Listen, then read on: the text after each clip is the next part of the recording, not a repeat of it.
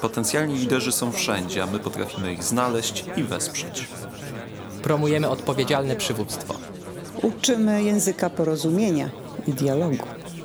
Przywództwo ma wiele twarzy. Pokaż nam swoją.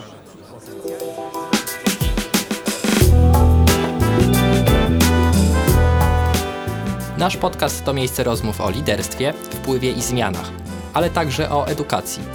Jak mawiał założyciel Fundacji Szkoła Liderów, profesor Zbigniew Pełczyński, przywództwa można się nauczyć. O tym, jak to robimy, można przeczytać na stronie internetowej www.szkoła-liderów.pl. Dzień dobry, Adam August Michalik, witam w programie o przywództwie, podcast Szkoły Liderów. Ten odcinek jest przygotowany w ramach programu Młoda Polska, realizowanego z dotacji programu Aktywni Obywatele Fundusz Krajowy, finansowanego przez Islandię, Liechtenstein i Norwegię w ramach funduszy EOG. Dziś rozmawiamy z absolwentem Warszawskiej Akademii Młodych Liderów i uczestnikiem programu Dwa Sektory, Jedna Wizja. Moim gościem jest Dominik Kuc, członek Rady Fundacji Growspace oraz inicjator projektu Ranking Szkół Przyjaznych LGBTQ+, laureat konkursu 25 Under 25 Forbes and McKenzie w kategorii Wspieranie różnorodności. Zapraszam. Cześć Dominiku. Cześć. Bardzo się cieszę, że się spotykamy. Chciałbym dziś porozmawiać o Twojej działalności oraz o tym, jaką drogę masz za sobą w swoim rozwoju. Pomimo tego, że jesteś bardzo młodą osobą, Twoja działalność jest wielokrotnie doceniana, zarówno na takim lokalnym poziomie, warszawskim, jak i tym ogólnokrajowym. Ale zanim powiemy sobie więcej o tym, to chciałbym, abyśmy zaczęli od przedstawienia naszym słuchaczom tego, jak wygląda Twoja działalność na co dzień oraz tego, co motywuje Cię do takiego zwykłego działania. To znaczy o kilku sprawach już tutaj powiedziałeś, natomiast y, ja oczywiście y, tak na co dzień pracuję w fundacji, jestem członkiem Rady Fundacji Growspace.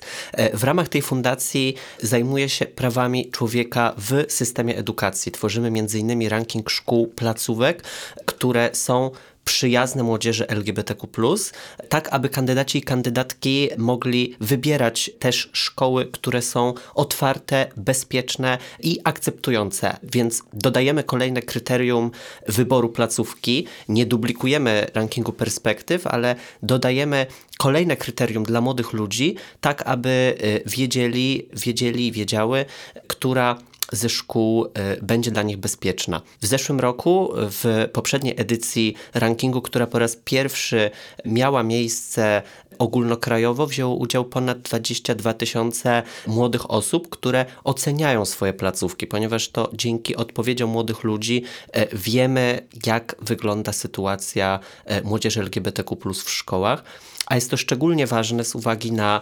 negatywny efekt mrożący, który poprzez propozycje Ministerstwa Edukacji i Nauki w tej chwili w placówkach, e, w szkołach, w systemie edukacji jest obecny. Powiedz skąd potrzeba, żeby zająć się akurat tym projektem? Jak na to wpadłeś? Wydaje mi się, że jest to dosyć ciekawe, że szkoły w Warszawie, które są na przykład na tej samej ulicy albo są oddalone od siebie w zasadzie o kilkaset metrów, mają zupełnie inną atmosferę i zupełnie inaczej młode osoby LGBTQ wspominają swoje doświadczenia z tych placówek. Te doświadczenia zmieniają się też w czasie.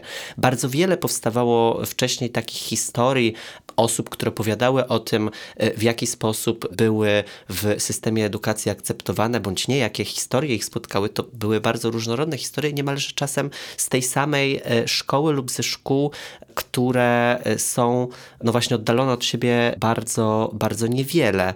I tutaj pojawiła się taka potrzeba, aby tym kandydatom i kandydatkom, którym na tym zależy, wskazać e, po prostu drogę, dlatego że o wiele rzeczy pytamy na dniach otwartych w placówkach. Możemy zapytać o wyniki, o to, czy nauczyciele, jakie, jakie mają podejście nauczyciele, jaka jest atmosfera i tak dalej, i tak dalej, ale głupio zapytać, a jak to jest u was z homofobią czy transfobią.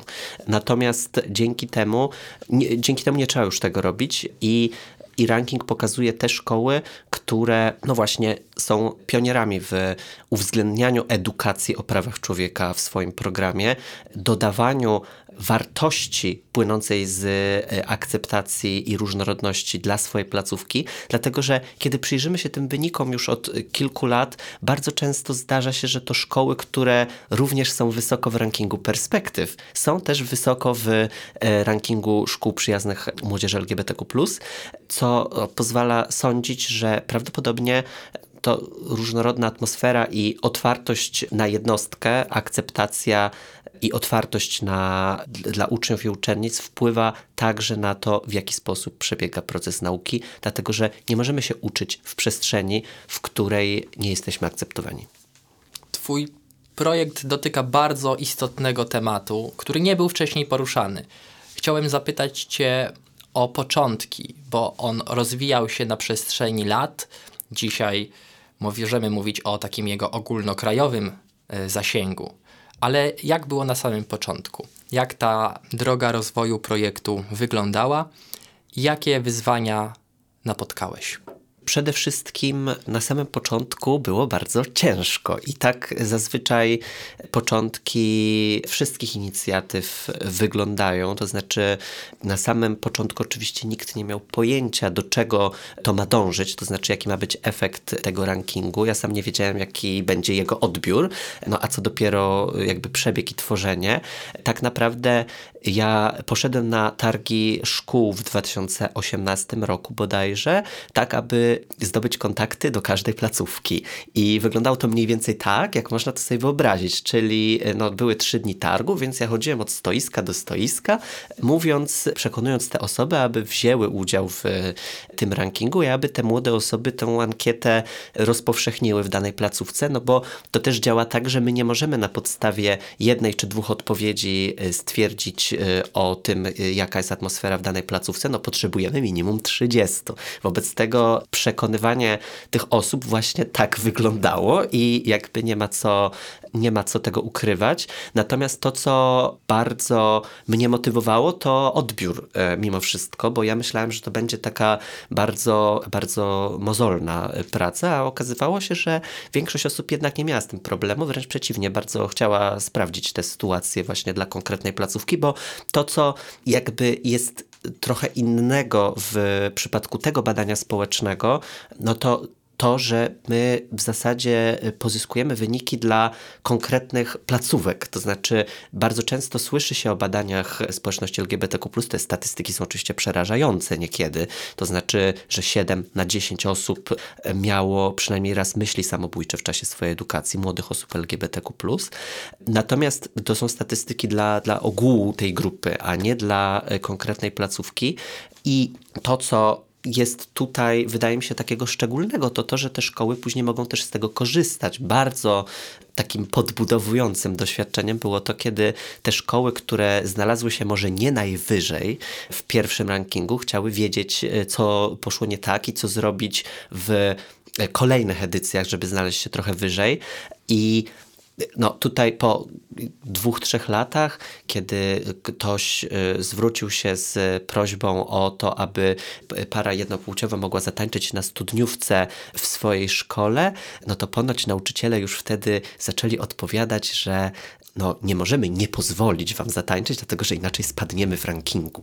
Więc jakby miło, że, miło, że faktycznie stało się to też kryterium dla samych szkół, które niejednokrotnie informują na swoich stronach internetowych, y, zawieszają dyplomy równości na ścianach, albo informują na dniach otwartych, no albo właśnie tak już trochę zaakceptowały fakt, że, że, że praca nad różnorodnością i prawami człowieka to jest proces, a nie tylko i wyłącznie punkt w, w tym rankingu.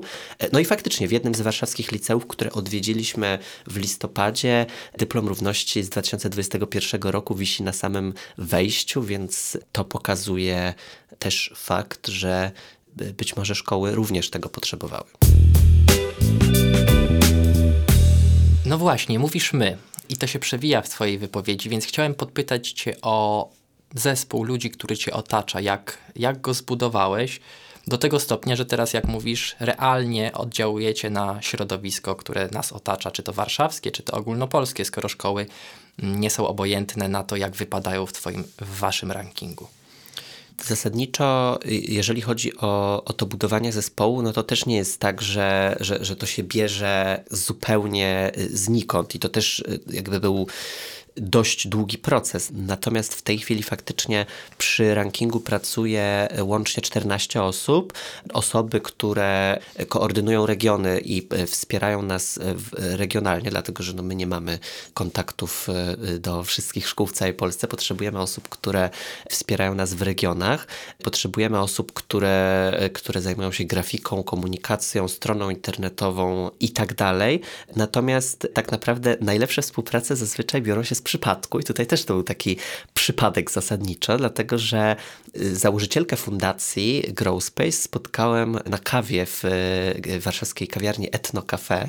Zamieniliśmy kilka zdań na temat tego, w jaki sposób, to było w 2020 roku, więc zamieniliśmy kilka zdań na temat tego, w jaki sposób pandemia i nauczanie zdalne wpłynęło na y, sytuację młodzieży nieheteronormatywnej, jak wygląda dyskryminacja w takich czasach, no bo ona się trochę w tym czasie zdalnym zmieniła zmieniła, a tak naprawdę stała się niekiedy bardziej rażąca, no bo zdalnie było uczniom i uczennicom łatwiej pisać jakieś negatywne komentarze do swoich rówieśników w czasie y, zajęć zdalnych. I ona sama miała dzieci wtedy w szkole, no i jakoś tak od słowa do słowa stwierdziliśmy, że w takim razie trzeba to zaktualizować, rozbudować i zaczęliśmy współpracę. I do tej współpracy dołączyło później kolejnych kilka osób, które e, zajęły się tworzeniem tej strony internetowej. W 2021 roku roku też większość rzeczy działa się online, więc stworzyliśmy stronę internetową, na której e, w bardzo prosty sposób można oceniać e, swoje placówki ze względu właśnie na różnorodność i otwartość. I tak to już zostało. Ta strona internetowa teraz się poszerza. My o, po, poza tym oczywiście mamy jakieś e, też, też akcje promocyjne, wręczamy dyplomy równości tym placówkom. Natomiast, żeby było to dostępne dla wszystkich osób, to dzieje się to w internecie na stronie www.maparówności.pl. Czyli uściślimy, każdy uczeń, każda uczennica w Polsce ma możliwość ocenienia swojej szkoły pod kątem tego, czy jest przyjazna młodzieży LGBTQ, czy nie, tak. poprzez waszą stronę. Raz każdy w roku. ma. Raz w roku i każdy ma do tego pełną możliwość. Tak. Słuchasz podcastu Fundacji Szkoła Liderów. To teraz chciałbym, abyśmy przenieśli się trochę na taki poziom międzynarodowy. Wiem, że tutaj też masz sukcesy i Moje pytanie jest następujące: jak udało Ci się tą ideę rozszerzyć i jakie tutaj najważniejsze wydarzenia miały na to wpływ? Zacząłbym od tego, że trochę wynika to niestety z tego, w jaki sposób nasz kraj jest teraz niestety postrzegany na arenie międzynarodowej. Dlatego, że niestety w strukturach Unii Europejskiej o Polsce w kontekście praw człowieka słyszy się same negatywne rzeczy. To znaczy, ja bardzo często od swoich rówieśników i rówieśniczek, a także współpracowników i współpracowniczek z, z zagranicy, z Europy Zachodniej słyszę bardzo dużo pytań na temat tego, w jaki sposób no właśnie prawa człowieka w Polsce są przestrzegane albo i nie, dlatego że jedyne niestety wiadomości, jakie wypływają o naszym kraju, są te negatywne. I zarówno dotyczą, dotyczą e, tego, co działo się na granicy białoruskiej w, pod koniec 2021 roku, e, zarówno tego, w jaki sposób powstawały strefy wolne od LGBTQ w samorządach, czy na przykład ograniczane były prawa kobiet w czasie lockdownu. I tutaj pojawiło się w zasadzie coś, co trochę pozwala przełamać ten wizerunek Polski jako kraju, który tylko i wyłącznie nie przestrzega praw człowieka i w którym tylko i wyłącznie takie reaktywne e, projekty i działania powstają, dlatego że, dlatego, że no właśnie my tego w, w ramach rankingu szkół nie chcemy, e, nie chcemy robić, bo my zawsze publikujemy listę tych szkół, które są najlepsze i, na, i nagradzamy te szkoły, które są najlepsze. Nigdy nie publikujemy antyrankingu, nie mówimy o tym, że no dobrze, a teraz wymienimy 10 najgorszych szkół, dlatego że no, to jednak ja nadal wierzę, że te szkoły może nie za rok, ale na przykład za 3 lata czy za 4-5 będą mogły tą pozycję swoją y, jednak polepszyć i, i podejmą jakieś działania, wobec czego no, budujemy taki bardzo mocno pozytywny przekaz. I, no i właśnie to chcemy odwrócić, to znaczy stąd wzięła się współpraca e, między innymi z belgijską organizacją Forbidden Colors, która w tym roku przy wsparciu Deloitte będzie przeprowadzać ranking szkół LGBTQ także w Belgii, no a później liczymy także na, na kolejne kraje. Prawdopodobnie będą to Amsterdam, e, znaczy prawdopodobnie będą to Niderlandy i Rumunia które jeszcze w tym roku e, jeszcze w tym roku do mapy równości dołączą. Natomiast kiedy spotykaliśmy się z europosłami, europosłankami w Parlamencie Europejskim czy w Komisji Europejskiej, opowiadając o tym projekcie, no to faktycznie bardzo mocno no, przełamuje ten dyskurs tego, jak do tej pory o Polsce mówiono i że, że Polska to tylko i wyłącznie właśnie strefy wolne od e, LGBTQ i łamanie praw kobiet. No a w dodatku warto tutaj e, dodać, że szkołą, która wygrała w 2021 roku, nie była żadna placówka z Warszawy czy Poznania, to, była, e, to było liceum plastyczne z Dąbrowy Górniczej. Na drugim miejscu znalazła się szkoła z Olsztyna, a dopiero na trzecim miejscu szkoła z Warszawy. Więc nie pokazujemy tego, że to tylko duże miejscowości mogą być zaangażowane na rzecz praw człowieka, na rzecz praw osób LGBTQ+, to te mniejsze miejscowości, które często postrzega się jako konserwatywne, a tak naprawdę, a tak naprawdę okazuje się, że, że może być przeciwnie. W Dąbrowie Górniczej nawet prezydent miasta wziął udział we wręczeniu dyplomu równości i okazało się, że, że istnieje samorządowy program wspierania różnorodności. Ktoś o tym słyszał? No niekoniecznie. A okazuje się, że to y, jednak przełamuje taki stereotyp y, konserwatywnej, mniejszej miejscowości.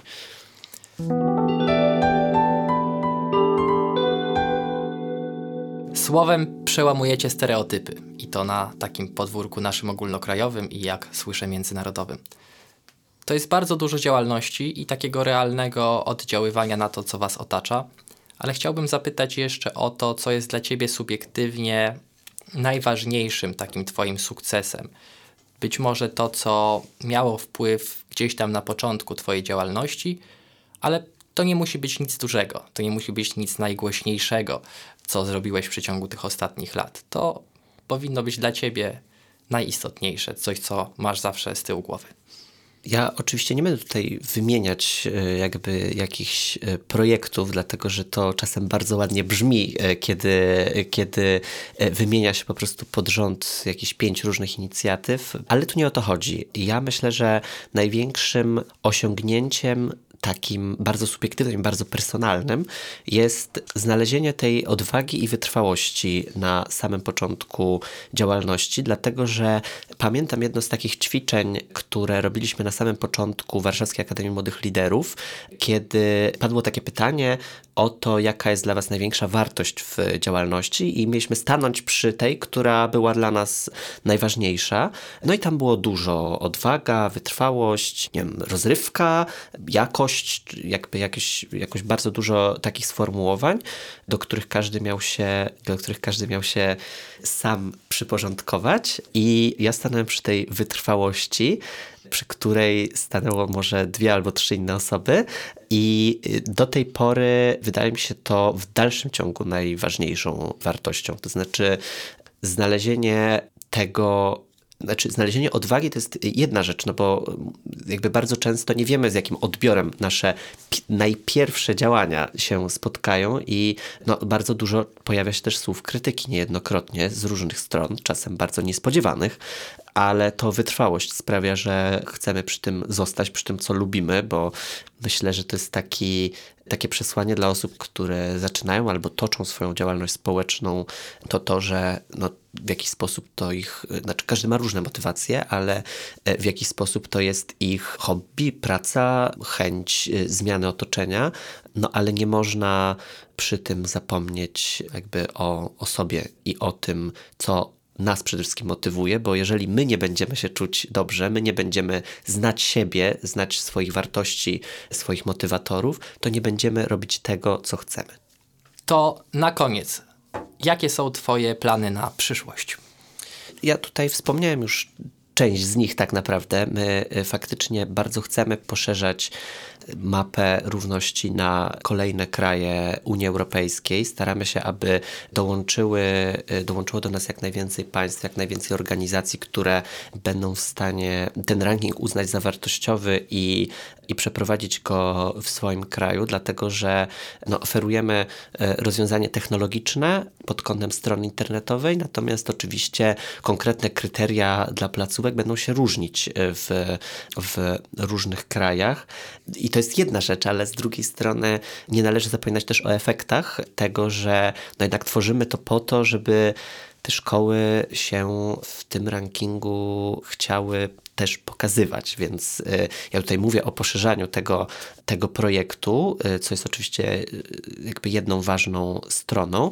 Natomiast tak na naszym podwórku w Polsce to jednak ja bym widział coraz więcej szkół ocenionych na maksimum punktów w rankingu i coraz więcej dyplomów równości, tak żebyśmy już nie mieli tylko 10, y, tylko na przykład 100 i 200 i 1000 wie- tych dyplomów dla szkół.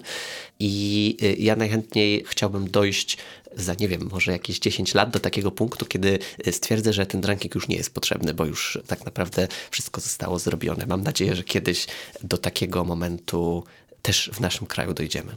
Dzięki za rozmowę. To był program o przywództwie, podcast Szkoły Liderów.